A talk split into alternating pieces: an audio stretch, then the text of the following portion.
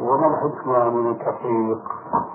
الجواب إذا سمحت لي جبت أقول لي هذه العقل قلت قد تعرف التنسيق وتخفف علي الباطل هذه الصورة آلة يعني إلى آلة هذه المئة هذه خمسين وتخفف علي خمسين ما فيش عقل كلامية هذه الصورة هل هي صحراء؟ مش حرام أما حرام مش يحدث مش حرام يحدث كده جبت إضافة وقلت الآن شيء فيما تخطيط يعني لو جيت أنا قلت كنت رأسك كنت أدلتي بثمن السلعة قلت 200 من التخطيط فلا يجب الحرام فيها انت رأسك قلت 200 من التخطيط هذا رأس السلعة يعني رأسك أعطيت من السلعة دون أن نقول 100 و100 200 كنت تخطيط هذا الذي قلت آنفا ثم إيش الفرق بين هذه الصورة وهذه الصورة؟ الآن الآن نمشي وننظر في التفاوت آه مسجلة تقول بالتخصيص 200 أنت بائع قلت هذا. قلت لك طيب بكم من نقد؟ قلت لي 200 إلى 10 ثم بعد ذلك أنا اشتريت إما نقدا وإما نسيئة جاز هذا ولا ما جاز؟ طبعا إذا شرحت يعني حسب ما يكون بعض الفقهاء يعني ما يقولون. أنت ما تريد أن تعود يعني خلاف مقام فكري لا يعني تكون المية قد دخل أقول هذا الذي دخله إليك الرجل هناك الصورة كأن قصده قلت إذا جئت إلى محله الصورة اللي نقله من عنه قلت وجاء أن بها يعني نكرت كثيرا من الأرض لأني أنا جئت عند أبو أحمد ويعرف أبو أحمد أنني طبعا لا أملك نعم لا أملك لا أملك الثمن يعني هو مسبقا يعرف أني لا أملك الثمن فهل يحسن هل يحسن لا يحسن يلعب هذه المئتين فقد تطلق فيها تقسيم مطرحون على المحل لكن هذه الصورة هي هذه شكل محضة ما يقولها إنسان فقيه وعاقل لأنه لما بيقول مقدم بمئة وبالتخصيص مئة عشرة مفروض إنه هو أخذ العشرة مقابل إيش؟ الدين. صح؟ طيب مين الثمن النقد ما ذكره ذكر ثمن التخصيص فورا. مثل ما أنت حكى لك ذاك الرجل. ذكر ثمن التخصيص فورا يعني 110 فلو قيل له طيب بكم نقد أنا هيدا 100 ها؟ لذلك الصورة اللي طلع لها فهي صورة صحيحة. بعد ما أنت أوضحت انه أبو زيد بيعرف انه هذا جاي وما معه فلوس فهو راح يقدم له ثمن التخفيض أي هيطلب منه ثمن النقد زائد ثمن التخفيض وهنا نحن نقول يا شديد هذا بيجوز التخفيض بيربحوا ثلاث أرباح. صحيح؟ بيربح ثلاث أرباح ولا ربحين؟ اولا بيربح ربح النقد. ربح النقد. هذا هو حلال. آه. نفترض مثلا جزء من الناس. واضع برنامج جربه بيقول أنا ربحت 110 بكفيني هذا. لكن التخفيض بدي ب 115 فهذا الذي يبيع بالتخفيض بيربح ربحين. ربح النقد هذه بالمية عشرة وربح التخفيض هذه زائد بالمية خمسة فهو بيربح بالمية خمسة عشر طيب. هذه الزيادة مقابل ماذا؟ مقابل الصبر عليه. وهذا لا يجوز له استقبال حاجة المسلم وبهذا القدر كفاية والحمد لله رب العالمين.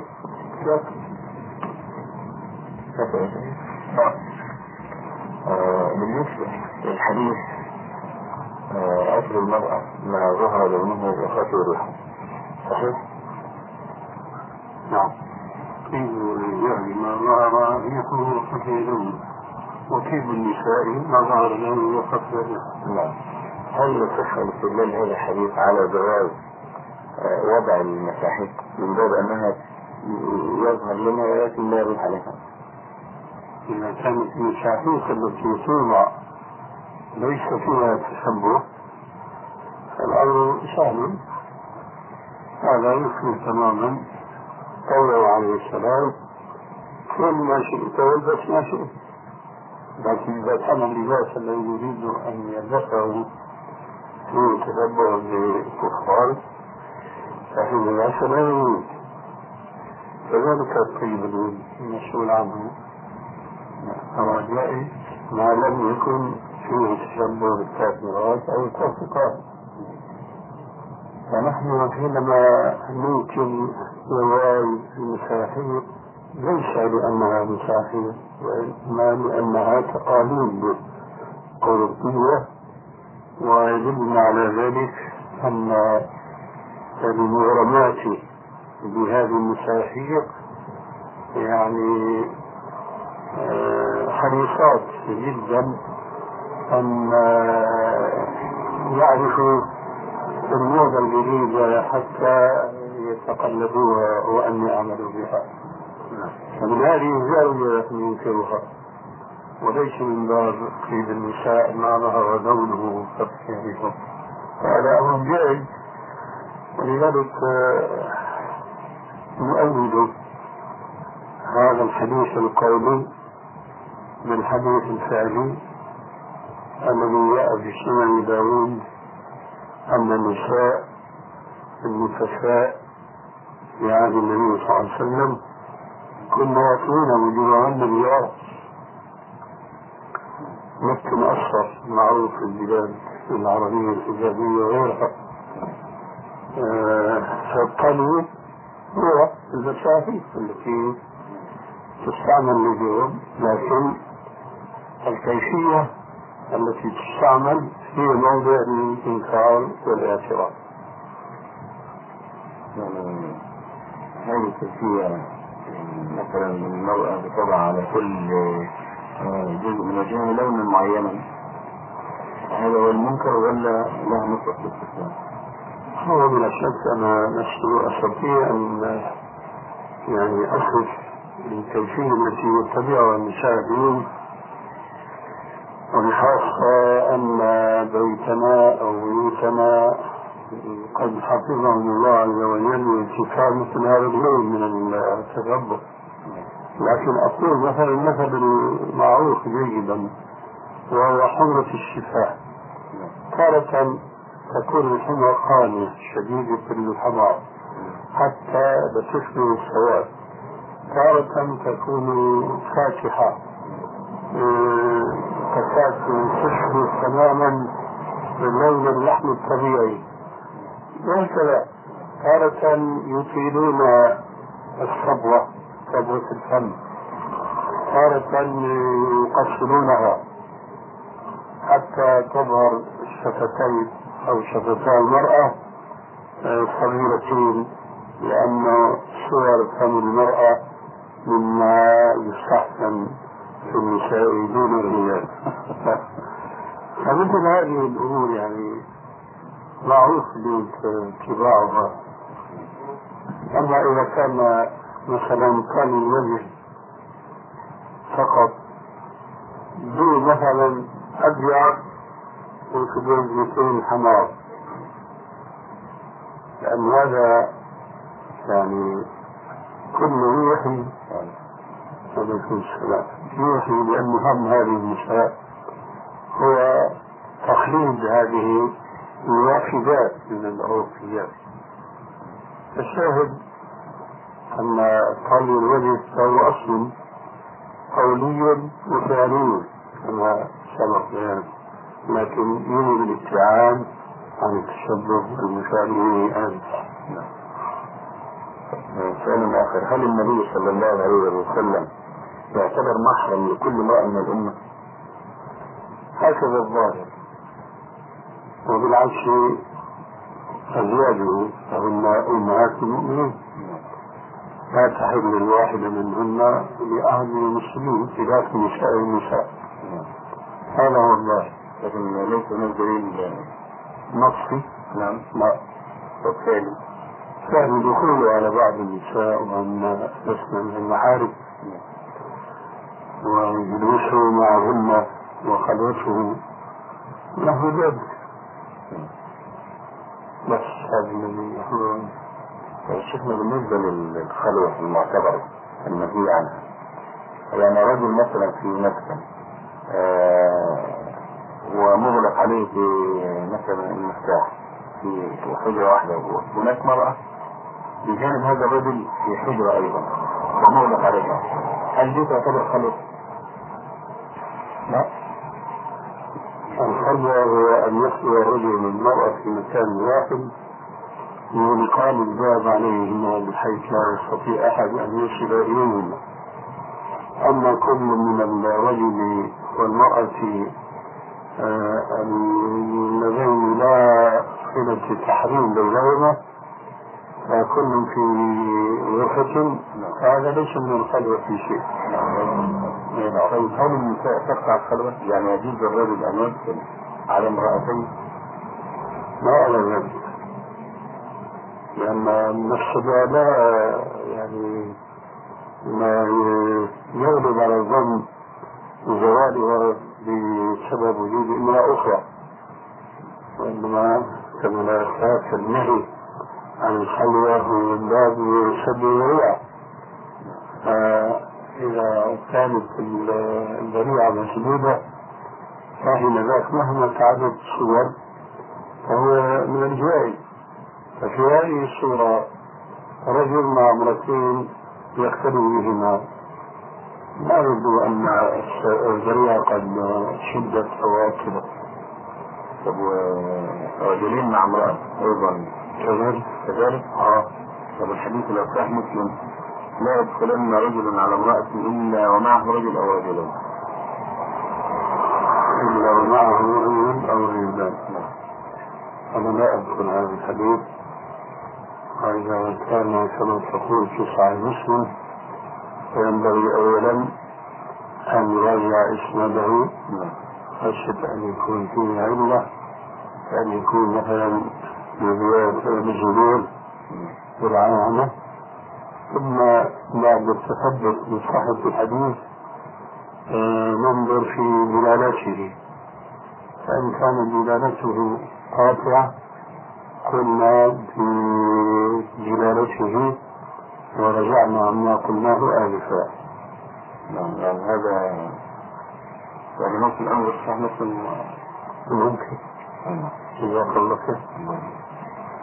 الفرق بين المكتوب ومجهول الحال لا فرق فيما بين مستعملاته يعني المكتوب هو نفسه مجهول الحال.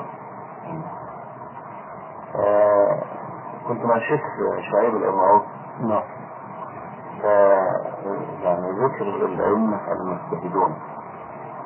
فأنا نقلت قول بعض الأئمة أن البخاري يعتبر من المجتهدين فيما يتعلق بالفقه. فهو قال لي أن البخاري مقلد في الفقه يتبع الإمام الشافعي. هل هذا صحيح الناس؟ هذا ليس صحيح والمحدثون المشهورون ليس يعني فيهم من يقلد مذهبا معينا قد يغلب عليه أن يوافق في آرائه واجتهاداته مذهبا أما أن يدع الحديث الذي ثبت عنده بمخالفته لمذهب الإمام الذي يظن أنه ينتمي إليه فهذا ما نعرفه في مثل البخاري ومسلم وغيرهما من الأئمة المشهورين. ولا يخاف أن طبيعة المقلدين هو أن يدعوا النص الصحيح من كتاب الله ومن حديث رسول الله صلى الله عليه وسلم برأي إمامهم ويتعللون بأنهم ليسوا علماء وأنهم لا يفهمون الكتاب والسنة كما فهمه الإمام ولذلك فهم يستسلمون له استسلاما ويسلمون له تسليما. لكن من يقول أن الإمام البخاري هو بهذه الصورة؟ وما دليل هذه الدعوة هل ذكر لك شيئا من ذلك؟ لا هو ما ذكر سوى إنه أغلب التدريبات الصحيح توافق مذهب الشافعي. أي ما ينفع أنا مثلا بعد أن أنقذني الله عز وجل من التقليد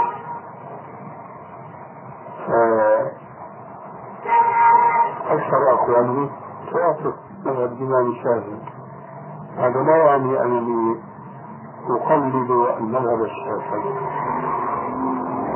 وهذا في الواقع يعني مما يشعر في الثاني بمثل هذا الكلام. أن من يتهم الإمام البخاري بالتقليد في نفسه شيء من أئمة الحديث. على كل حال يقال بأمثاله والدعاء ما لم تقيم عليها بينات أبنائها أدعياء فلا يغر المقصد عليه هذا الكلام البخاري كما تعلم من أقوال الشارحين لكتابه أن فقهه في أبوابه. وهذا الفقه والدقة لا توجد في في المقلدين هذا رأيي أيضا أما السلام وبركاته أيضا الشيخ شعيب آه، جرى يعني نقاش بين وبين فيما يتعلق بالإمام أبي حنيفة رحمه الله تعالى. فهو عرض وجهة نظر وقال لا يجوز تضعيف الإمام أبي حنيفة إلى القبول أو للجارحين له إلا بعد أن تأتي على جميع مروياته فتعرضها على مرويات كما هو الشأن وإلا فالتضعيف لا يكون له معنى. هل بهذه الطريقة سائغ؟ أما أن هذه الطريقة سائغة فهي بلا شك سائغة لكن هل هو مثلا حينما يوفق أو يضعف يسلك هذا الطريق؟ فإذا هذا من باب تكليف بالتعجيل نحن حينما نقول فلان قال البخاري فيه منكر الحديث ما هو موقفنا؟ بالنسبة لذلك لكن إذا ثبت لدينا خلاف ما قال الإمام قالت لا. وهذا هو الفرق بين المقلد وبين المتبع. أما هذه الفرضية التي أتى بها الرجل المسمى آنفا فهذه لا يقولها عالم ولا إن قالها فهو أول من يخالفها. ثم عندنا المئات من الرواة ممن يضاعفهم بمجرد قول الأئمة بتضعيفهم. مع أن الواحد منهم لا يوجد من ضعفه. من الأئمة إلا الواحد والإثنين. ثم أبو حنيفة فهناك عشرات من المضاعفين على رأسهم الإمام أحمد بن حنبل. هو في الواقع وهذا من آثار تمذهبه وتعصبه للمذهب الحنفي. هو الآن يضع قاعدة من عند نفسه يخالف فيها أئمة الحديث وأئمة أصول الفقه. فيقول هذه القولة ولا يكون عالم إطلاقا. حتى ولو كان غريقا في التقليد إن كان عاقلا لأن الأدب في النطق كما قال عليه الصلاة والسلام إياك وما يعتبر منه. لا تكلمن بكلام تعتبر به عند الناس. هذا الرجل لو قال لي هذا الكلام؟ أقول له أنت مجتهد في أصول الحديث ومصطلح الحديث أم مقلد؟ فإن أجاب ولم يفعل لأنه مجتهد وكل هذا نشوف إيش رأيك في أن المصطلح؟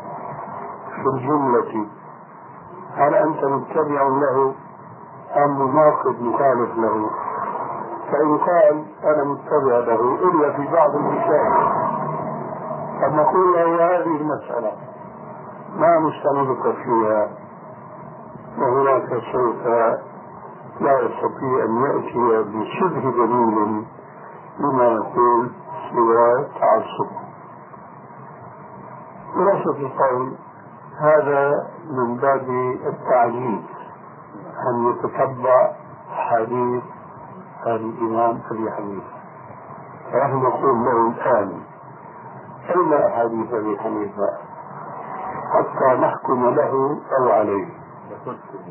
جمع المصانيف وجمع المذكور طيب من يريد من الإسلاميين عنده غطاء ولا هو متحد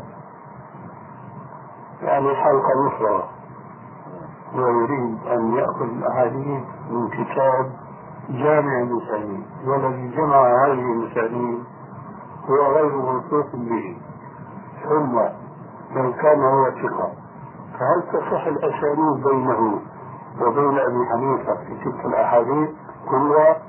طبعا لا أيضا ينبغي أن يكون هناك لأبي حنيفة الآن كتاب ككتب بعض الأئمة كأحمد مالك الشافعي حتى يمكن تطبيق القاعدة أو الفكرة التي اقترحها الرجل ومع ذلك فلا يمكن تطبيقها لما ذكرناه آنفا. نعم. الأخير؟ نعم. هذا الأخير. قال شفنا حدثنا غير واحد. هذا منكم ما يا أستاذ. اسمح لي بهذا السؤال الأخير لا لا نعم. لنجعله قبل بس في في المخالف لابد والطمع ضر ونفع نعم. حدثني غير واحد ان الشيخ شهاب الأنهار تكلم لكم لمدة ثلاث سنوات في مصنع حافظ العلم فأنا سألت الشيخ يعني أنكر وقال إنما كانت مذاكرة. لم يكن شيء من ذلك كله. هو تتلمذ كما يتتلمذ الآخرون على كتبه. وقيد له ما لم يقيد بغيره. لأنه كان موظفا في المشهد الإسلامي الذي كان هو الوحيد يومئذ القائم على طباعة الكتب وكان هو من أبرز المصححين في المشهد الإسلامي. هو الذي كان يصحح أزار الكتب ومن هناك صارت إليه عدوى الحديث ولا فهو من المقلدين الجامدين أي نعم ومن من أشد أعداء الدعوة السلفية في دمشق؟ أي نعم. وعاش مدة وهو وصاحب له آخر وإن كان خيرا منه وهو عبد القادر المعود لقد رأيت بعض آثاره كانوا يتعاونان على محاربة الدعوة والتعصب للمذهب الحنفي مدة طويلة حتى وقع لقاء طويل بين ابن الشهود ربما في نشر أخرى نشرح لك ذاك اللقاء إن شاء الله. والسلام عليكم ورحمة الله وبركاته.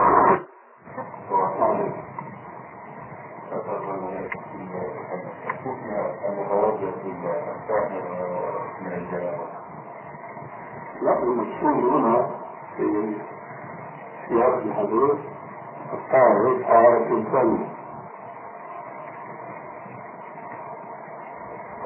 الفم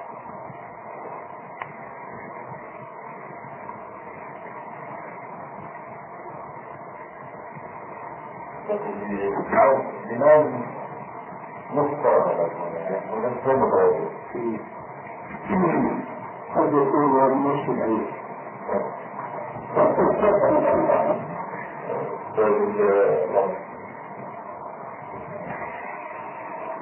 بالنسبة لإمام طاهر أو يعني دخل كبير طاهر هذا المقصود فيها ولا إنه يعني ظهر النوم رمضان المقصود في من يدعى عنده النوم أن يكون الصحيح وأن هذا الشيء لا يمكن. يعني ما هو معه فأما عليك بأشياء النوم وهو يقرأ النوم ولا يستطيع في النوم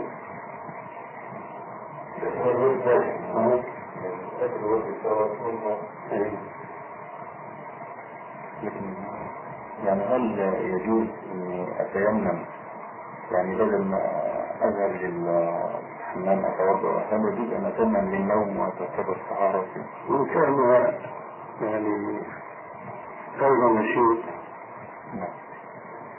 ودار الأمر بين أمران على غير التيمم أي على غير الطهارة كاملة.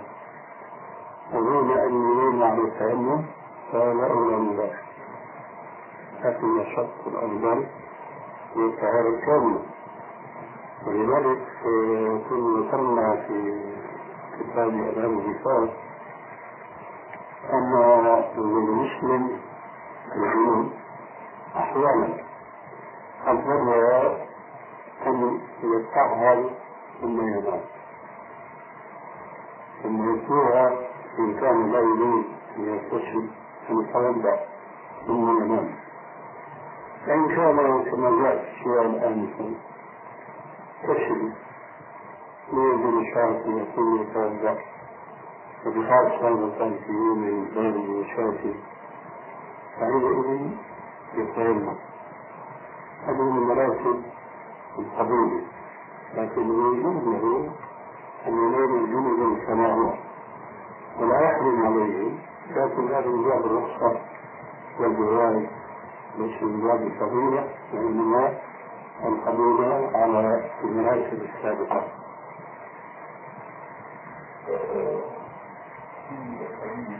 أحكم عليه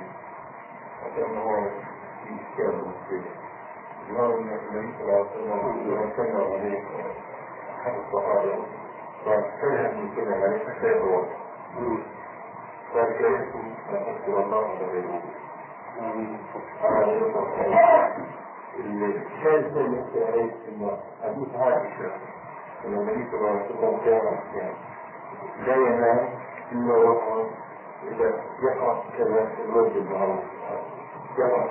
أيوه من القران مع انه يعني واحيانا كان ينام جنوبا وفراغا وهذا الحديث المسيح المسلم أن يذكر الله على كل أحواله أو أحيانه. وهذا الذي يشكل مع الحديث الأول مش أمين اختراعه ولهذا يكون أهل العلم لأنه لا ينبغي لطالب العلم بل العالم. أن يأتي بالحكم الشرعي من حديث واحد. وإنما يأخذ الحكم من مجموع الأحاديث التي وردت في الباب. وعليكم السلام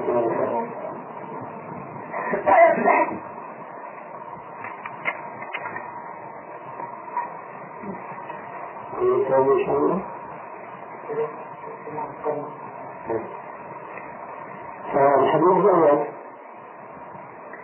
هو الصريح في على الشراهد رد السلام على غيره رد السلام إني كرهت أن أذكر الله يعني أن أذكر اسم الله السلام السلام عليكم كما عرفه فرواه الإنسان الله الحديث أشكل عليه الأمر فعلا لأنه نحن قد نستقبل أن يكون أحدنا ليتوضأ ليقرأ القرآن.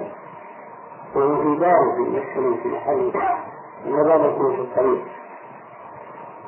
لكن حينما تستحضر حديث عائشة أنه عليه الصلاة والسلام كان يذكر الله في كل أحيانه تأخذ منه جواب الذكر فتأخذ من ذلك كراهة الذكر غير طعام قد تكون الكراهة هنا كراهة الدينية لسبيل إسلام الرسول عليه السلام لذكر الله عز وجل على غير طهارة الجمع بين الحديثين يعطينا الخلاصة أنه يجوز مع الكراهة.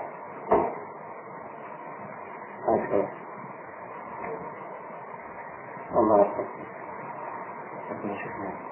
بالنسبة لكراهة التنزيل آه، يعني ما احناش اول ما قسموا كراهة التسليم يعني يعني ما الذي دعاهم إلى تقسيم الكراهة إلى تنزيهية وتحريمية؟ وانت ذاك تقسيم ينشر على بوحدة الشيء أن له مذهب ينفرد فيه عن جماهير الأئمة. فهم يقولون ما ثبت تحريمه بنص قطعي الثبوت قطعي الإرادة أو بعبارة أدق. ما ثبت النهي عنه بدليل قطعي الثبوت قطعي الإرادة فهو بالتحريم. فإذا اكتمل أحد الشرطين كان يكون الدليل قطعي الثبوت لكن ليس قطعي الدلالة أو كان قطعي الدلالة ليس قطعي الثبوت فإنما يأخذون منه كراهة تحريمية نفس النص الذي يفيد التحريم إذا جاء بطريق غير قطعي الثبوت اشترطوا على أن يأخذوا منه الكراهة التحريمية وليس الحرام. وكذلك قالوا بالنسبة للأوامر الشرعية. إذا كان الأمر الشرعي قطعي الثبوت قطعي الدلالة أفاد الفردية وإذا اختلف أحد الشرطين أفاد الوجود. فكما أن كراهة التحريم عندهم في منزلة دون التحريم كذلك الواجب عندهم في منزلة دون منزلة الفرق. هكذا كان اصطلاحهم آه كراهة التنزيه هذا أمر لم يتفرد به الأحناف منهم تفردوا في التفريق بين الحرام والكراهة التحريمية أما كراهة التنزيه فهو يقابل ما يعيدنا من استعمالاته ومن أحاديث الرسول عليه السلام التي سبق مثال منها وهو يقابل الأولى والأفضل. كراهة التنزيه أو النهي الذي قام الدليل على أنه ليس بالتحريم. فحينئذ يحمل على أنه لكراهة التنزيه وهذا ما الله تعالى بالإسلام لا يأثم. بينما لا ترى شخصا من العلماء الذين جاءوا من من الأحناف أو الموالد خالفوا أئمتهم اتباعا منهم لنفسهم للأصل إذا فعل الحديث وغيره. الذي يدرس المذهب الشافعي يستفيد من هذه الدراسات الجيدة التي وقعت من أتباع الإمام الشافعي وهم واضعون الصعيدين قوله إذا صح الحديث ومن أخرى وجد في الشافعية من أئمة الحديث أكثر بكثير من أئمة الحديث في المذهب الحنفي. والذين يشار إليهم البنات من الأحناف الذين عندهم علم الحديث قليلون جدا. بينما الشافعية كثر وتجد في الشافعية كتب تخريج أحاديث المذهب الشافعي. كتب. بينما لا تجد في المذهب الحنفي إلا كتاب واحد. فهو محضر هذا أحاديث ذلك نعم والكتب هل في غير تصحيح الحديث؟ طبعا في كثيرة. التلخيص سبقه ابن الموكل وعندك تقرير حامل الميراث مثلا في أحياء الدين لغزالي وزركشي في كتب كثيرة في التحرير له كنت أشرت بعضها في مقدمة ضعيف الأحاديث الضعيفة في الحقيقة هذه يعني ترفع من سعد المذهب الشافعي وتجعله في مقدمة لمن يريد أن يدرس مذهبا من المذاهب الأربعة. المذهب الحنفي له مزية تعجب ناسا آخرين وهو أنه يستعمل الرأي كثيرا وهذه النهي تعجب العصريين اليوم الذين يريدون يرجع الدين يعني يتجاوب مع الرغبات والطلبات التي تختلف في اختلاف الزمان والمكان فيعجبون بهذا المذهب أكثر من إعجابهم بالمذاهب الأخرى. وبخاصة مذهب الإمام أحمد الذي يكتب السنة على كل شيء آخر. الله يعلم المسلمون إذا جعلوا تطبيق الكتاب إلى المسلمين؟ وذلك كان أمر كذلك يعني المسلمين كما نستطيع مثلا تطبيق كتاب الله ولا اقصد الشيء فقط في في قوانين مثلا في التجاره في المعاملات في كل شيء كل مربوط بدراسه العلم على الوجه الصحيح من كتاب الله والحديث ورسول الله وهذا واجب أهل العلم ومن كان مستطيعا وهذا آه، سؤالك مضى جوابه في ضمن بعض الاجوبه السابقة. من كان مستطيعا لأن يفهم شريعة الله عز وجل من كتاب الله ومن حديث رسول الله صلى الله عليه وسلم هذا واجبه ولا يجوز ولا يجوز له أن يدرس الإسلام على غير هذا السبيل لكافة الآيات التي جاءت تأمرنا بالرجوع إلى الكتاب والسنة وقد سبق ذكر بعضها. أما من كان لا يستطيع فلا يكلف الله نفسا إلا وسعها لو كان آية فاشهدوا أن ذكري كنت ما تعلمون. وآل الذكر هم أهل القرآن فهما وعملا وتطبيقا فمن استطاع أن يفهم ثم لم يفعل فلا حتى يؤدي وإلا ما هو القصد من تنزيل الكتاب على قلب الرسول عليه السلام وأمر الله إياه بالقرآن بأن يبين الناس من إليهم أليس هو العمل بذلك؟ لا شك ولا ريب. ولا شك ولا ريب أيضا أن سبيل العمل بالكتاب والسنة هو العلم. العلم يتقدم العمل عادة فإذا كل إنسان مثلا يريد أن يأتي بعبادة أنت تريد أن تصلي وتعرف أنه يجب عليك أن تتوضأ فإذا ما تعلمت الوضوء لم تصلي. وإذا صليت لا تفسد الصلاة. فأمر بدعي جدا أن العلم بالطاعة والعبادة يتقدم العبادة فإذا كنت مأمورا بالصلاة فأنت مأمور تعرف كيفية الصلاة أن تعمل هذه الصلاة وهكذا كل العبادات وهكذا كل الشريعة. فإذا شك يكون آثما لكن ليس كل المسلمين لأن طلب العلم ينقسم إلى قسمين. العلم العلمي فهذا واجب على كل مسلم. مثال مثلا رجل فقير يجب عليه أن يصلي. لكن لا يجب عليه الزكاة ولا يجب عليه الحج. فيجب عليه أن يعرف كيفية الصلاة حتى يحسنها وتكون مقبولة عند الله تبارك وتعالى. لكن لا يجب عليه أن يعرف أحكام الزكاة وأحكام الحج. لكن إذا بلغ النصاب ماله وحال عليه الحول وجب عليه أن يعرف ما يجب عليه من المسائل الهاكرة والعلم الثاني هو العلم الكفاية. وهو أن يكون في المسلمين ناس يتفقهون في كتاب الله في كل أحكام الشريعة. حتى إذا سأل سائل عن مسألة نادرة الآن يكون عنده جواب؟ لأنه قد تفقه في كتاب الله وفي حديث رسول الله صلى الله عليه وسلم. فمن هنا يتبين خطورة الإعراض عن دراسة الكتاب والسنة. لأن المسائل تجد في كل زمان وفي كل مكان. ولا يستطيع الإنسان أن يعطي جوابا فيما إذا كان متقيدا بمذهب من المذاهب وأن يكون متفقها في كتاب الله وفي حديث رسول الله صلى الله عليه وسلم.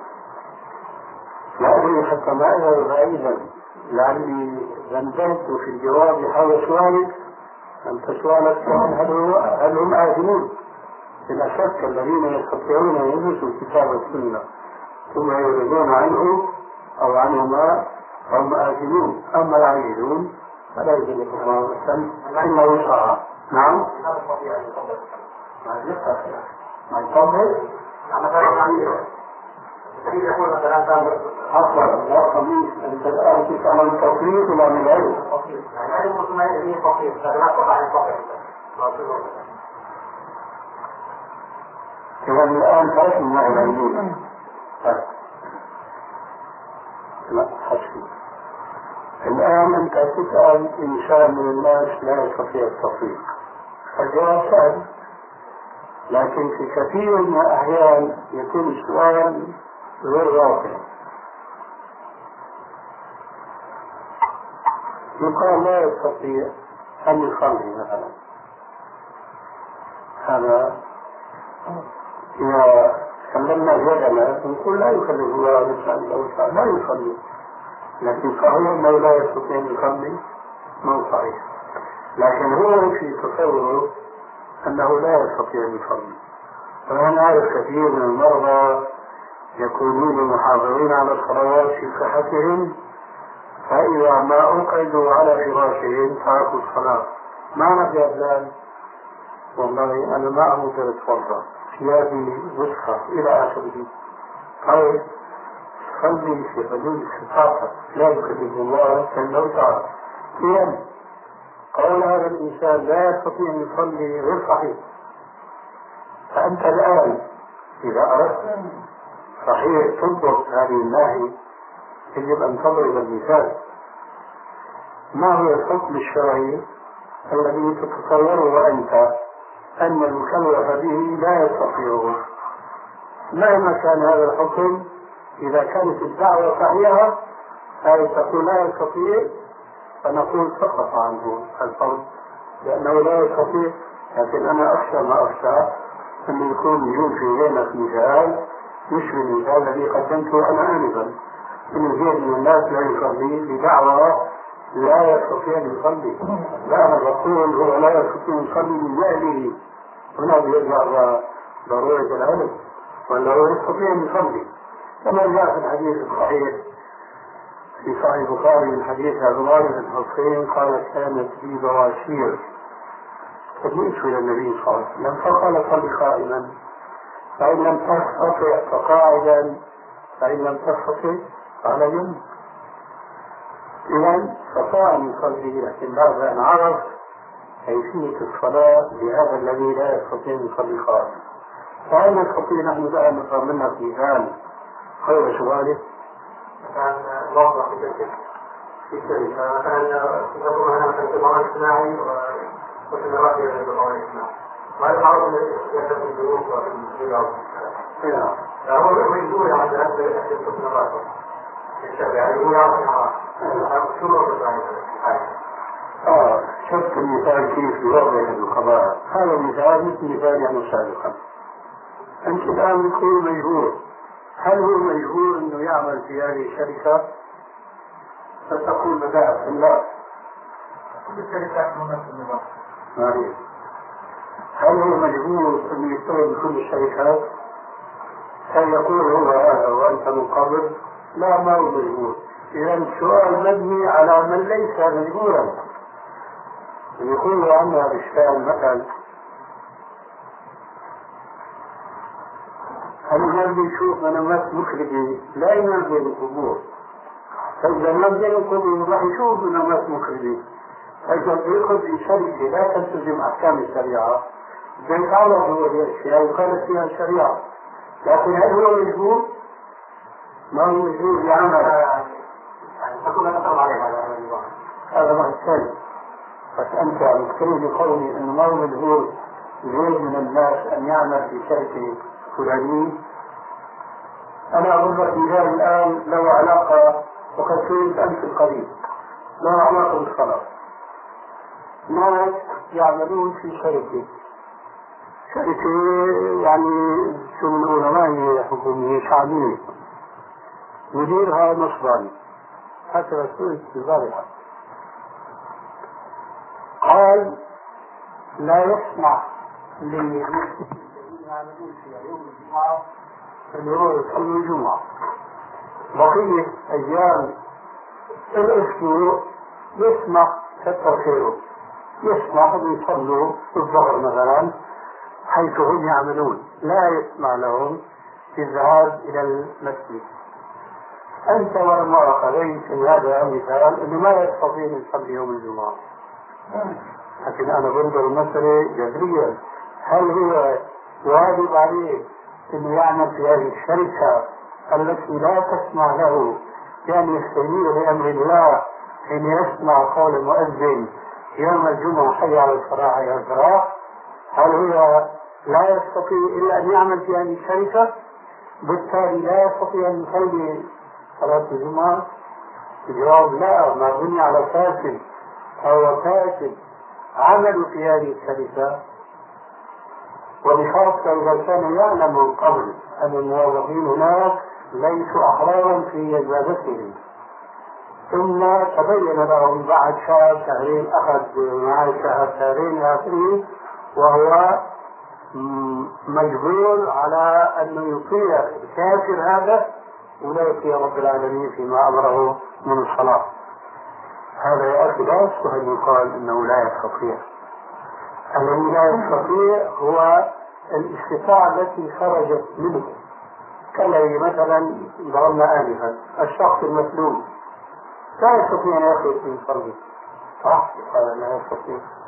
لكن هو بيروح بيتعاطى كل الأسباب التي تحول بينه وبين طاعة الله منها أنه يدخل في عمل يمنعه من القيام بالطاعة أو يقول حين ذاك لا يستطيع لا هو يستطيع لكنه آثر حياة الدنيا على الآخرة.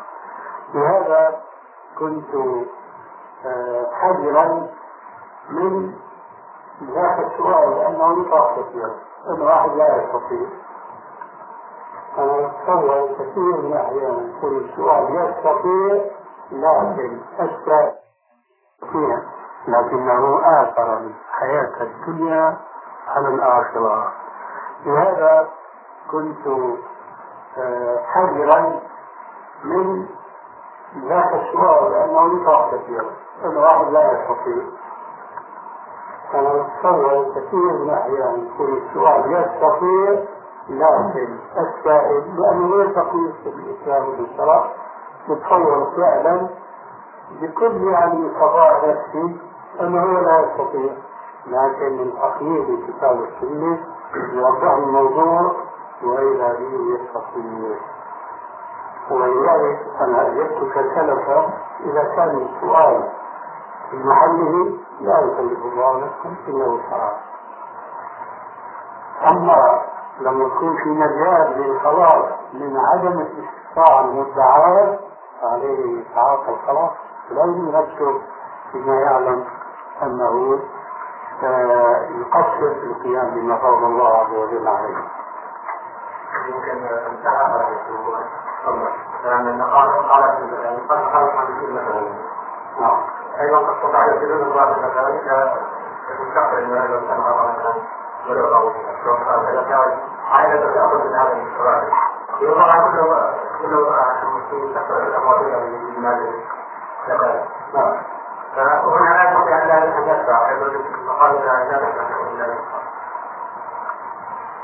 أظن هذا المثال لا يضع كثيرا عن مثال السابق لأنه مع أنه فيه اختلاف. ناحية ربما نتعرض لبيانها. لكن سأقول هل هو آه لا يستطيع أن يعيش إلا بأن يكون عضوا في النقابة أنا أجيب أحد احتمالين لا يستطيع أن يعيش فإذا سقط الحكم الشرعي عنه وكان يستطيع أن يعيش بغير هذه الوسيلة المستنكرة كما أنت تتصور. فإذا لماذا أيضا يرمي نفسه في مخالفة الشريعة وهو يستطيع لا يرمي نفسه في هذه المخالفة؟ ثم أقول هو يعمل في النقابة يقتطع من ماله قسم ماذا يفعل بهذا المال؟ يوضع في البنوك في كذلك؟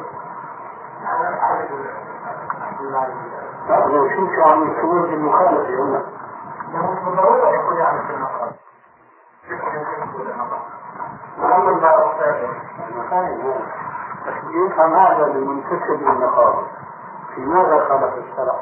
لأنه يقول لا يستطيع إلا أن يخالف الشرع ففي أي شيء خالف هذه والتقاعد نعم التأمين والتقاعد التأمين والتقاعد طيب نعم انت يعني أنا لو كنت في التقاعد تسمعك عن مثالين ما لكم تكون واقع عن مثالين لأن غيره يعني هو يوم يكتبون كثيرا يعني معليش المواضيع المواضيع تمشي كل منتسب إلى كل نقابة يسعى تأمين الحياة.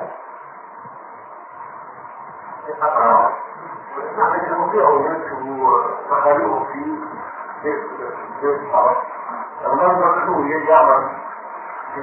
اللي هو يعني أنا لو مهندس في الجامعة وجاي الخطوة اللي تعطيه على على نفسه يعمل في البلد ما لم تكون أمه تكتب لنقاط قسما قسما إذا أعطيني الكتاب أعرف أقول الشركة خاصة لا مش هذه لأنه أول لأن أنا مفكر أنا ممكن إذا نقاطه ولكن قبل المسألة كأن المراجعة أنا لا ولا تقاعد ولا أستمر بس معاك حاجة للمرض المسؤولين الأقربين كل ما يبقى ضرورة أما أنا عايز مرض جديد يأتي أن يعمل ما لا نقول مثل يفضل التقاعد والتأمين الاجتماعي خاصة من نعم ولكن الاتفاق عارف انه في النقابة ان كله استعمل مجال ثاني غير هذا في أو انه لأنه سمي ثاني يغير فيها الهندسه بطريقه تذكر فيها ان أو اي طريقه أو انه يعرف شو الهندسه ويجب الوقت أنه على شيء عمل وقوم يجب يكون مكتوب المقارنة وبالتالي يجب أن يكون مكتوب معلش هذا كله مفهوم هذا المنتشر بالنقابة في أي شيء يخالف الشريعة. لأن هذه الضرائب أموالها تذهب إلى البنوك.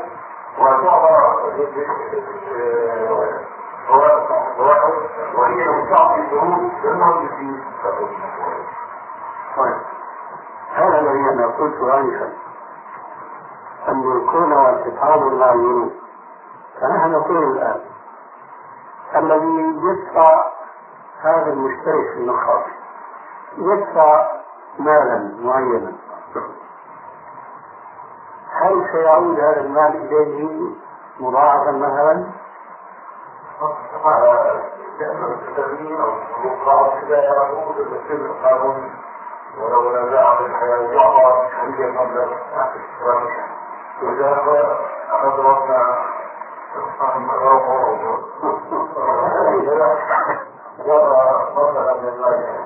المال الثاني يعطى له أكثر مما دفع سبب إدخال المال البنوك طيب.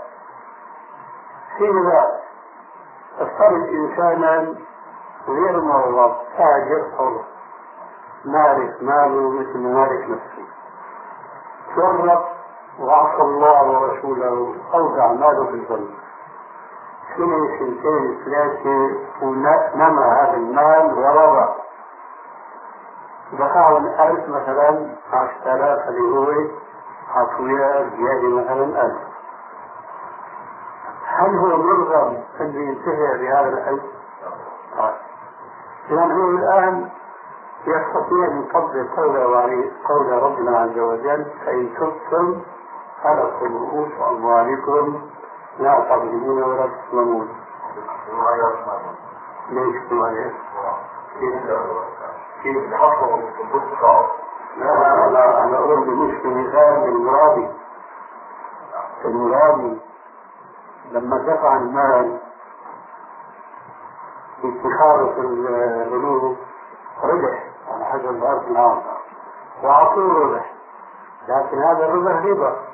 ما يجب عليه أن يعود يا بترك المياه يا بيعودوا بيصرفوا في المرافق العامة على أحسن الأحوال. نجي له هذا الذي مات وجعلوا له تقاعد إذا كان مسلما ملتزما حيعرف إيش دفع الدخار وقد إيش اعطوه زيادة من المال الرغوي ما يرفض اهله الزيادة هذه لأنه اوفى لكن غير مال المسلمين هذا يعلم خيال وكل البحث المقصود فيه ان لا نقول لا يستطيع الا كذا لا يستطيع لكن مثل ما نقول عنا بالشام عز كتاب يعني بدها حركه ثم نهاية المطاف ليش لا يدخل في المقابل ما دام هو بيعرف إنه أمامه ارتكاب محرمات لا مخلص له منها ولا رجع ليش لحتى يوضع المال في البنك وبعدين يعطوه إيه؟ رواية هي ربا بعينه لا هل ما بيشوف منامات مخربة لا ينام بين القبور واحسن هذا قول الرسول ومن حام حول الحمى يوشك أن يقع فيه. والحقيقة وهذا أنا في كثير من المناسبات أذكر به الإخوان نحن نسينا آية القرآن حتى أصبحت كأنها منسوخة أنا وهي اللي منسوخة لافتات نزين فيها بيوتنا. لكن قلوبنا خاوية على عروشها منها. ومن يتق الله يجعل له مخرجا ويرزقه من حيث لا يحتسب. هذه اللافتات الغرض والهدف منها كلافتات الطريق مثلا. المقصود منها التنبيه والتذكير لمن كان واصلا وإذا بنا نحن أصبحنا كأننا لا نفرق بين هذه اللافته التي فيها الآية الكريمة وبين هذا الجدار. إن كان هذا الجدار مكتوب عليه آية يكون فيها اللافته مكتوب عليها آية. هو مكتوب لكن ما عندنا وراء هذه الآية. لماذا؟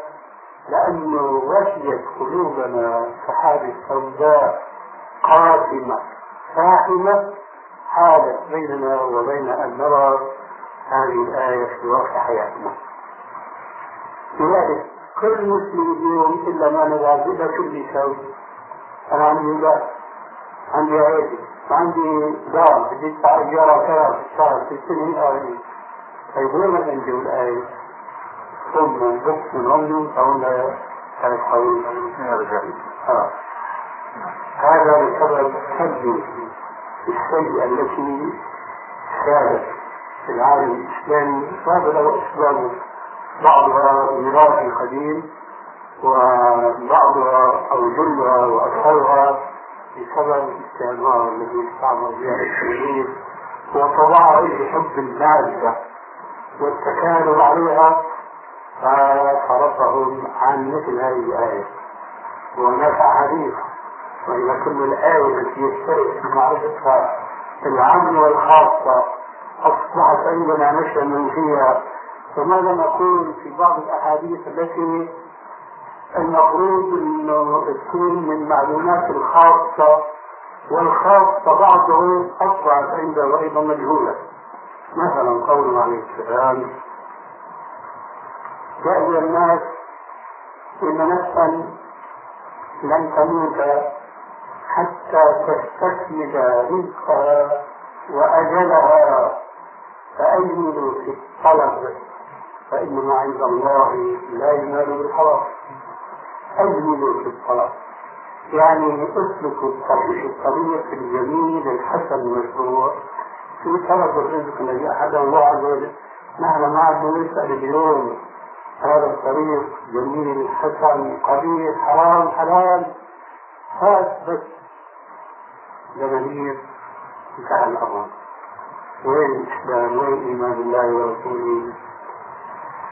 في حديث آخر بنفس المعنى إن نفسا لن تموت حتى تستكمل رزقها ورجلها الحديث الآخر كل المسلمين يعرفون كلهم صغيرهم وكبيرهم عالمهم وجاهلهم. يعني شو يقول لك كل واحد يقول لك آخر رزق مكتوب. والمكتوب رزق والجنين في بطن أمه. سبحان الله هذه حقيقة شرعية. فلماذا لا نؤمن بها نسبة السيء ثم التي شرع الله ما دام نورك مختوم ونؤمن به يقينا مثل الأجر مثل النور وأنا على قلوبهم ما كانوا يكسبون. إذا تبايعتم بالعينة وأخذتم أجناد البقر ورضيتم بالزرع وتركتم الجهاد في سبيل الله سلط الله عليكم ذلا لا ينزع عنكم حتى ترجعوا إلى دينكم. تخارب على الدنيا. ثم جاء في الحديث آخر كمان معروف عند الناس جميعا. ستتداعى أو تتداعى عليكم الأمم كما تداعى الأكلة إلى قطعتها قالوا ومن قلة نحن من قال لا بل أنتم يومئذ كثير كأن الرسول يتكلم اليوم عليه السلام. أنتم يومئذ كثير ولكنكم غثاء. كغثاء السيل ولينزعن الله الرهبة من صدور عدوكم ولا يقذفن في قلوبكم الوهن. قالوا وما الوهن يا رسول الله؟ قال حب الدنيا وكراهية الموت فحب الدنيا هو الذي أهلكنا وهو الذي يصور لنا أن نستحي ما حرم الله. وليس هذا هو بأدنى الحيل نحتاج من جملة أشياء القضية الملتزم ملتزم بالشراء يسأل الشيخ الفلاني يجوز هذا الشيء الفلاني ولا لا؟ يقول لا ما بيجوز يقول عن الثاني والثالث والثالث حتى يحط ثلاث سؤال بالجواب يقول هذا مش مفتي. وبيسمى هذه الفتوى. أضرب عن فيها. ليش ما عملت الفتوى؟ السابقة؟ لأنه ما صادف هوى في قلبه. لذلك علينا أن نتقي الله عز وجل ونتذكر دائما هذه الحقائق الإيمانية التي لا يمكن أن تصور مؤمنا إلا وهو معتقد بها وآمن بها ولكن انحرف عنها بسبب سيطرة الناس وحب الدنيا. أنا أذكر في هذه المناسبة أحاديث رائعة جدا مما تحدث بها الرسول عليه السلام عن بعض الأقوام الذين كانوا قبلنا يوضح فيها تأثير أخطأت يا أستاذ.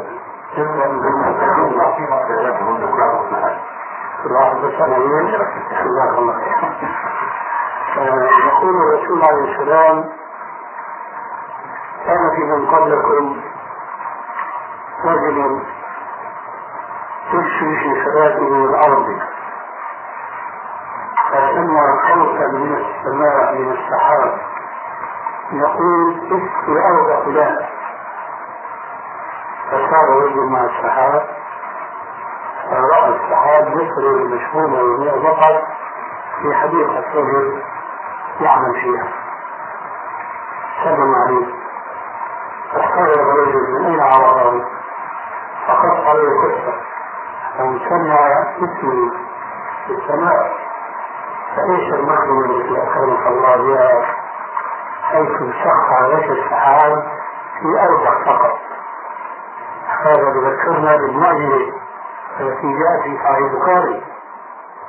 هذا الذي قال بينما كان يكتب يوم الجمعة إذ دخل رجل من باب من أبواب المسجد فقال يا رسول الله هلكت الاموال والعيال من قله الامطار أن الله لنا فرفع الرسول عليه السلام يديه حتى بان إسراء فقال اللهم اسقنا اللهم اسقنا فجاشت السماء بالأمطار كأسوار الذرة وظلت تنكر شكا أي أسبوع كان. من الجمعة للجمعة في الجمعة الثانية دخل رجل هو الأول أو غيره. قال يا رسول الله هلكت الأموال والعيال من كثرة أمطار فادعوا الله لنا قال اللهم حوالينا ولا علينا. اللهم على الأوطان والآجام والضراب ومنابت الشجر قال انكشفت الأمطار فكانت تمطر حول المدينة وكأننا عليها جولة يعني كرس كثير من الخدمات الدفاق الأوروبيين أن يظلل النبي كلها. هذه خير إلهي فربنا يصلى على المدينة في مسافة أمطار. فهي تمطر والمدينة قاحل ليس فيها مطر وهنا تمطر هذه الحديقة وما حولها لا شيء. قالوا لي لا؟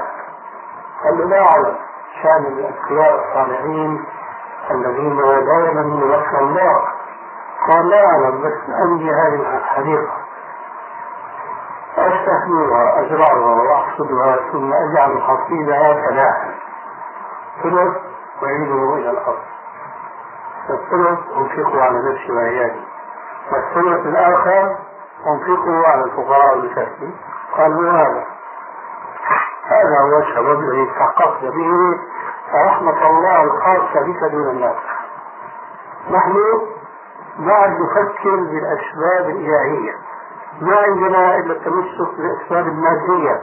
فنحن الكفار في هذا النوع من الأسباب سواء وما فرق إذا بين المسلم والكافر؟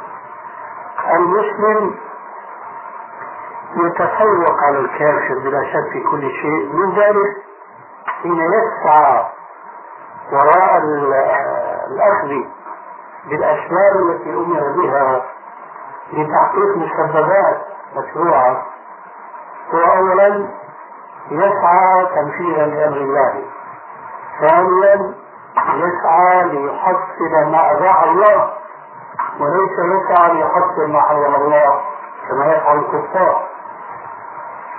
رب عز وجل وصف الكفار من الذين أوتوا الكتاب بأنهم لا يحرمون ما حرم الله ورسوله ولا يدينون دين الحق من الذين أوتوا الكتاب.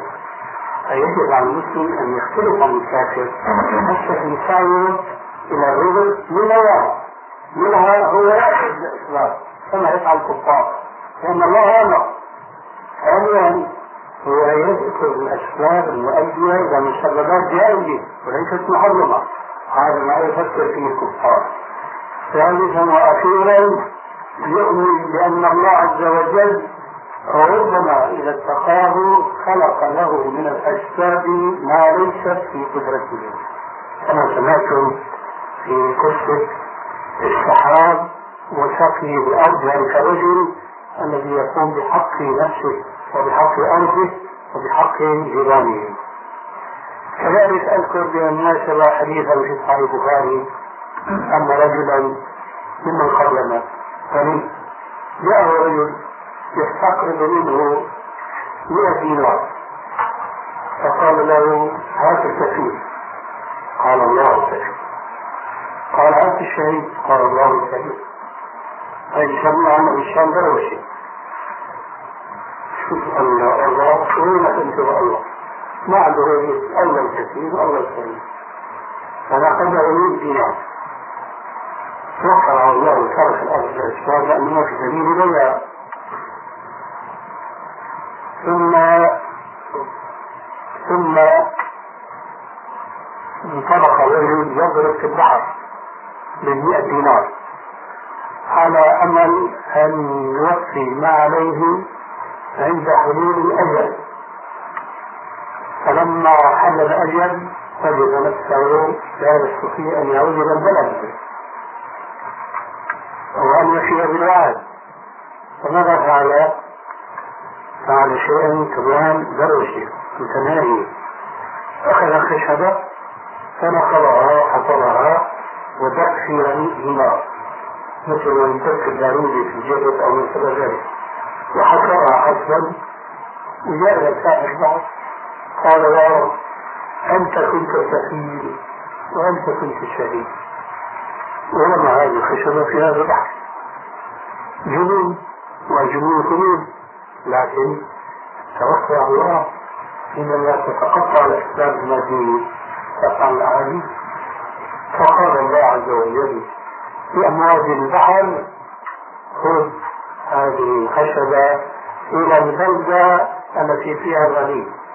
والغني خرج في اليوم ينتظر المدير في المدينة عادة لكن يوم ينتظر وجد الخشبة تتعرفها بعض الأموال فمن زوده إليها وأخذها وإذا هي ثقيلة فهذا الضعف وحسبها انهارت أمامه جمال ذهب ثم عاد رجل وهو يعلم ماذا فعل أي إنه فعل شيئا ليس داخلا في الأسباب الكونية الطبيعية كما يقولون اليوم. ولذلك فهو لا يعتمد عليها. فتجاهل ما فعل ونقله بالدماء ليس هي في عقل هو في عقل ليس في عقل لم تعمله هيك أما هو في عقل لأنه شو بيضره هو أن الخشب يبث استطاع ولو وقته شو بيضره بذاك يمكن مثلا تصور اليوم وقع هيك شيء. ما نجاوز مشروع ضروري أما نقد 100 دينار قص عن قصة الخشبة قال والله أنا لما حان الأجل وعرفت أني لا أستطيع أن آتيك في موعد مضروب. فعل كذا وكذا وجئت بالبحر وزارت الله وقلت شربت أنت كنت الكفيل أنت الشهيد. فتغلب قال الأمان بصعبها قال قد أدى الله عنك وبارك الله لك في ماله. يا ترى أخذ الدينار الثانية. من يقدر يشهد عليه؟ أنه هو أخذ من الدينار الأولى. لكن كما قيل إن الطيور على أشكالها تقع. والأرواح جنود مجندة.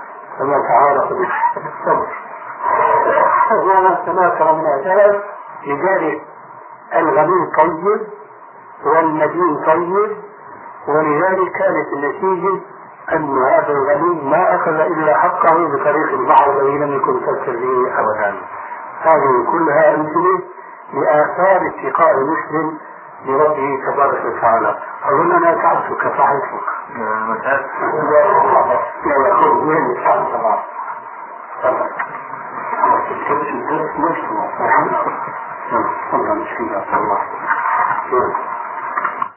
الله من همان لا يشبع طالب علم وطالب مال هذا رجل طالب علم وهذا الامر طويل كما لا على الشفاعة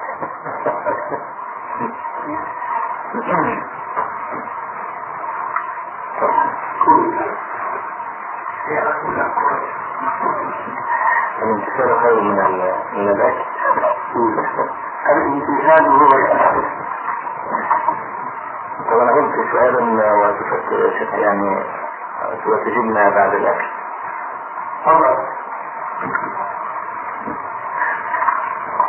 هل صح حديث سلمان الفارسي رضي الله عنه دخل رجل الجنة في ذباب ودخل رجل النار في ذباب يجوز الجواب مع صح صحيح الإخبار سلمان الفارسي. طب هنا بعض ال الشباب عندنا في نفس النفس نشر رسالة لأدري عنها وصلتكم الجواب المفيد عن حكم جاهز التوحيد. وصلت؟ تمام. ما صنع شيء ما صنع شيء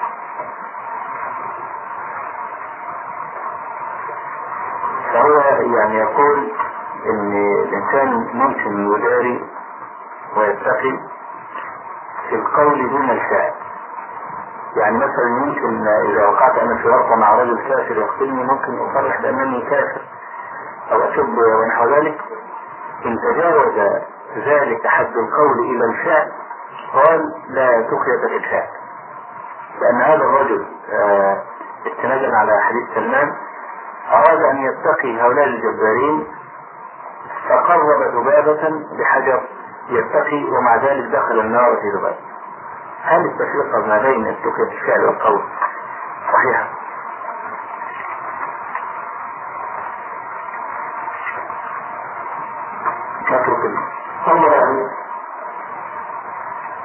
ما فينا على أساس الصلاة أو بناء على هذا الحديث وهو حديث منصور.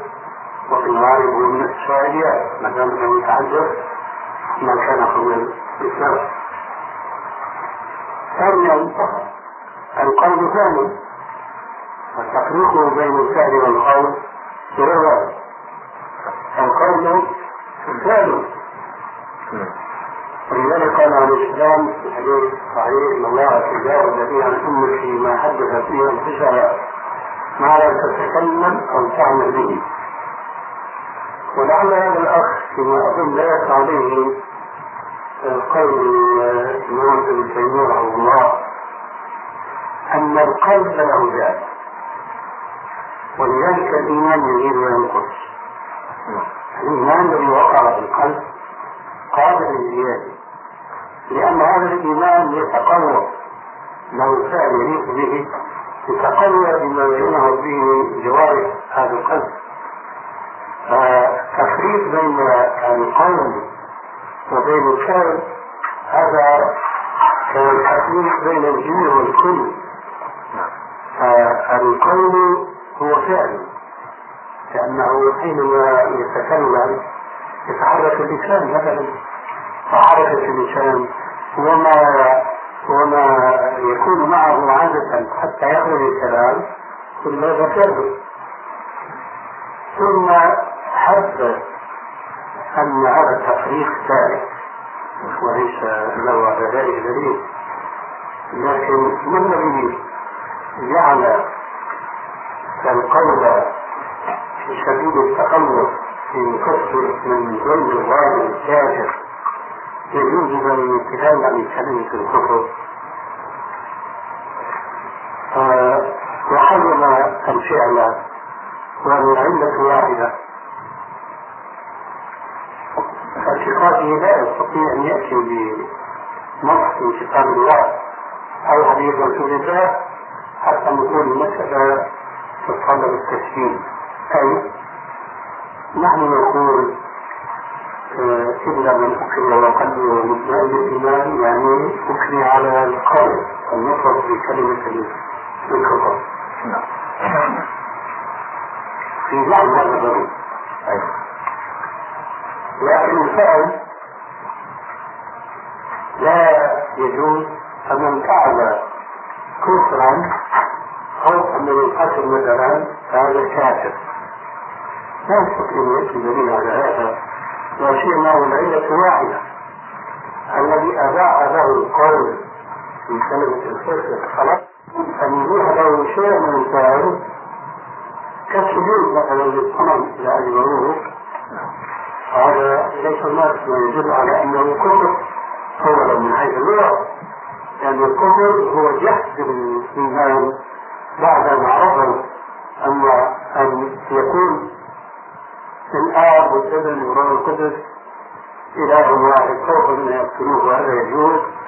وأنه إذا سجد لمريم هكذا هذا لا يجوز بل يقتل من منها فهو لا يزال قلبه مطمئنا بالإيمان. الحقيقة أن إخواننا الناس في مصر بعضهم يعني ناشئين في سبيل طلب العلم لكنهم يتتبعون ولا يقدرون حق التخصص في العلم والتمكن منه مع الزمن فيظنون أن العلم شرور بحيث انه جار سنة ستين يستطيع أن يكون وأن يفهم ويصنف ما لم يستطع احد من أهل العلم يقين إذا باختصار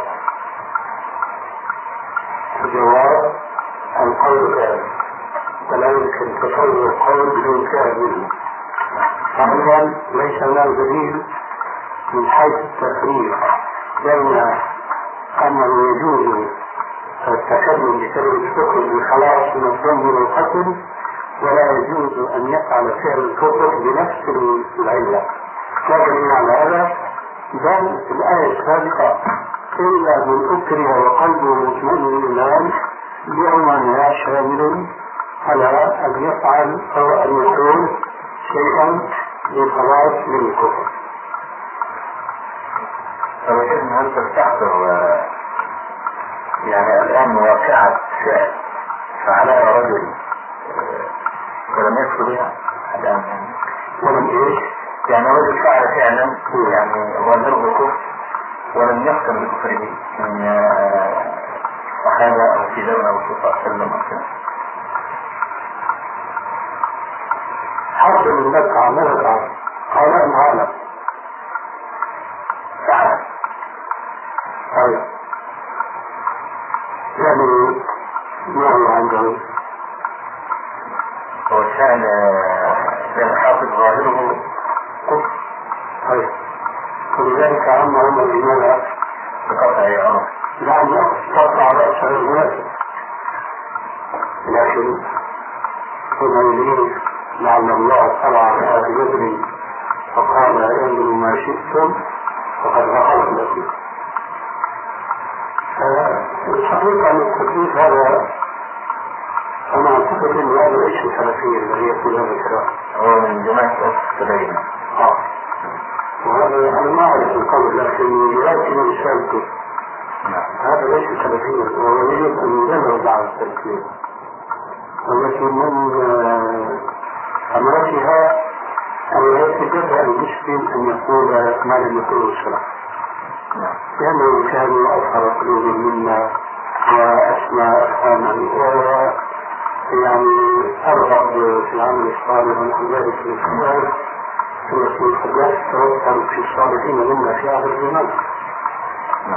نسأل الله عز وجل أن يدعونا الوقوف أمام كتاب الله وحديث رسول الله وعلى منهج السلف الصالح. وكل من حال عن منهج السلف الصالح لو دعا للكتاب والسنة في ضلال مبين لأن الكتاب والسنة له وجود. كل واحد يفسر القرآن والسنة حسب ما يرى العقل أو بالأهواء كيف لكن حينما يلتزم تفسير السلف للأسباب التي ألجأنا إليها. يكون ذلك ضمانا له أن يأتي أو اليسار مثل ما جاء في قصة ابن مسعود. مع أصحاب الحلقات جاء ابن موسى الأشعري رجل إلى باب ابن مسعود. صباح يوم وجد الناس ينتظرونه. هذه حياة اليوم من وراء المسلمين ماذا ينتظرونه؟ يحتملون فرصة الذهاب معه إلى المسجد لعل الواحد منهم يتسمى فائدة علمية إما يسمعها من هذا الإمام أو يوجه إلى سؤال فيريد فيستفيد أو هو يسأل. وإن إذا ما ألقمتهم العلم فهم بعيدون عنك. إذا ما المعلم نفسه سعى في تلقين الناس العلم عنده خلاصة. ثم أي أبو موسى وجد الناس حول الداعي بالكبير أخرج أبو عبد الرحمن بن عبد الله بن قالوا له فجلس ينتظر إلى انقلب قال يا أبا عبد الرحمن لقد رأيت في المسجد آنفا شيئا أنكرته والحمد لله أرى إلا خيرا. قال ماذا رأيت؟ قال إن اشتفت الغرائب رأيت ناسا حلقا حلقا. وفي وسط كل حلقة رجل. يقول من حوله سبحوا كذا احمدوا كذا كبروا كذا عدد. وأنا الكل من المحبة يعد التسبيح والتكبير والتحليل قال ابن مسعود أفعل كم تعلمني؟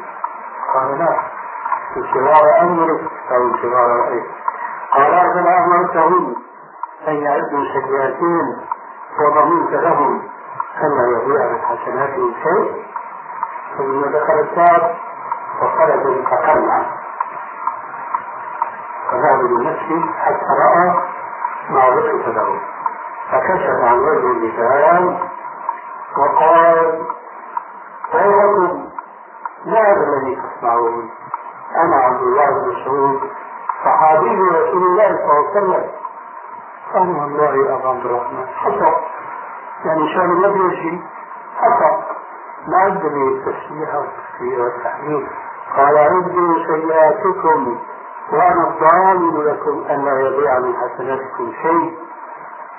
ويحكم ما أسرع هلكتكم هذه ثيابه صلى الله عليه وسلم لم تبلع وهذه آليته لم تكسر. والذي نفسي بيده فإنكم هنا الشاهد. فإنكم لأهدى بأمة محمد صلى الله عليه وآله وسلم قل إنكم متمسكون بذنب ضلالة. واحد يمكن شيء لا ثالث لهما. إما أنكم أهدى من أصحاب الرسول أمة محمد أصحاب الرسول أو كانوا لا شك إنكم متمسكون بذنب ضلالة. قالوا حقا قالوا لكن الفساد من الرؤوس من مشايخ الطرق الحلقات قالوا والله يا عبد الرحمن ما أردنا إلا الخير. هذه رواية الطرقيين الصوفيين رواية طيبة.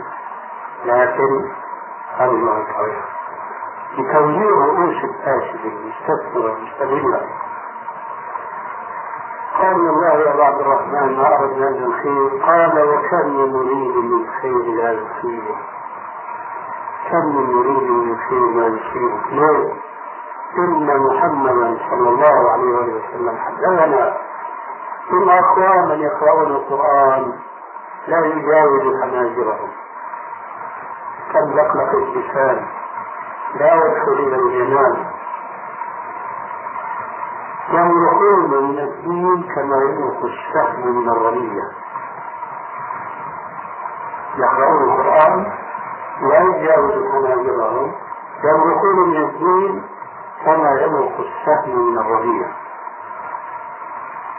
قال قال القصة فلقد رأينا أولئك الأقوام يقاتلوننا يوم النهروان أي انقلبوا إلى خوارج خرجوا على الخليفة الراشد علي بن أبي طالب فاستأصل شقه مع أنهم كان لهم في الليل كثرة قراءة القرآن وقيام الليل إلى آخره. وقد أشار الرسول عليه السلام إلى هذه الحقيقة. كما جاء في صحيح البخاري من حديث أبي سعيد الخدري رضي الله عنه أن النبي صلى الله عليه وسلم قسم يوما مالا على الناس. فقال أحد الحاضرين هذه قسمة ما أريد بها رضي الله. اعدل يا محمد. قال ويحك فمن يعدل إن لم أكن أعدل ثم التفت للطعام وقال إنه سيخرج من بؤدؤ هذا يعني من أصله وذريته أقوام يحقر أحدكم صلاته مع صلاته وقيامه مع صيامه وعبادته مع عبادته يمرقون من الدين كما يمرق السهم من الربيع هؤلاء الخوارج لما علي رضي الله عنه دعاهم قالوا بالنسبة للحكم بين دعاهم إلى أن يرضوا بالحكم قالوا لا حكم إلا لله. كيف لا حكم إلا لله؟ وفي هناك الصلاحين والطائفتان من اليمين والطائفة بينهما. فأنكروا أحكام شرعية بسبب ركوبهم وعقولهم فظنوا مع كثرة عبادتهم وصيامهم فما أغنى ذلك عنه شيئا.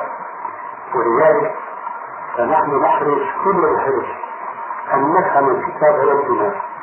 وسنة نبينا صلى الله عليه وسلم على المنهج الذي كان عليه سلفنا الصالح لا نزيد عليهم بل سننقص عنه نزولهم لأننا لا نستطيع أن نصون توبتهم هم أعرف منا وأدخل منا. فنحن إذا يعني كما قيل تتشبهوا إن لم تكونوا مثلهم. إن التشبه بالكرام فلاح إذا استطعنا نتشبه فيهم فالحمد لله. أما نزيد عليهم إخفاء العباد فهذا أمر مستحيل فنسأل الله عز وجل أن يوفقنا لاتباع خير سلف كانوا بعد محمد صلى الله عليه وسلم. هذا يوم تبلغ نصلي الأذن إذا نعم. الله أن رسول الله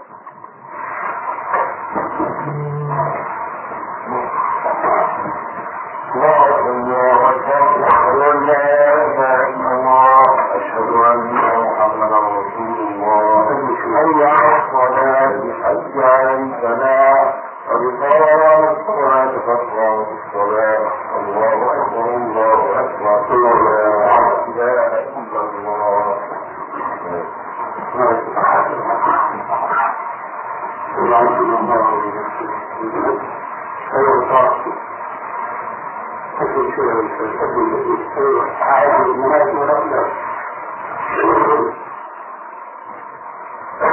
الله أكبر